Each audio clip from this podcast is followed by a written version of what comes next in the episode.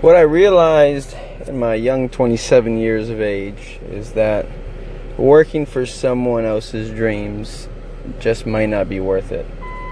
Obviously, if you have not acquired the tools you need to accomplish the things you need to be on your own, I can definitely understand. But if you feel like you do, you feel like you can do better, and the only thing that's stopping you is the fear of failure, I just asked the question is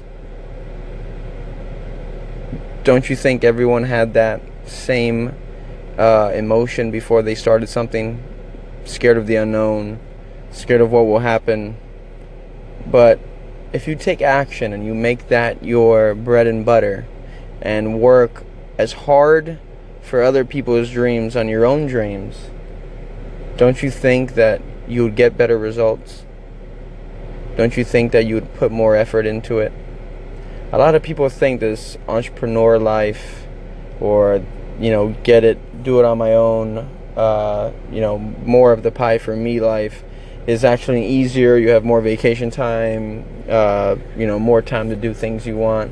But it's it's really not true until you become super successful. In the beginning, you're working probably more, definitely more, if you want to be successful than you were working at your own job or at any other job.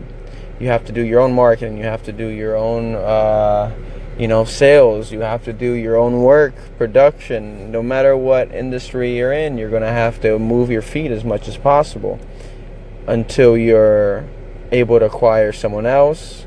Hopefully, I mean, luckily, if you have other people and you have other people that feel the same way as you and they have the same dream and you can go into them, that's even better you know, less risk, uh, more more hands to, to help with the planning, with the structure, with the sales, with everything. But if the only thing that you're afraid of is failing, just look at every single person in the world that succeeded. They all have failed. They all didn't quite make it at first. They all went tra- through trials and tribulations. So just go after it wake up, decide what you want to be.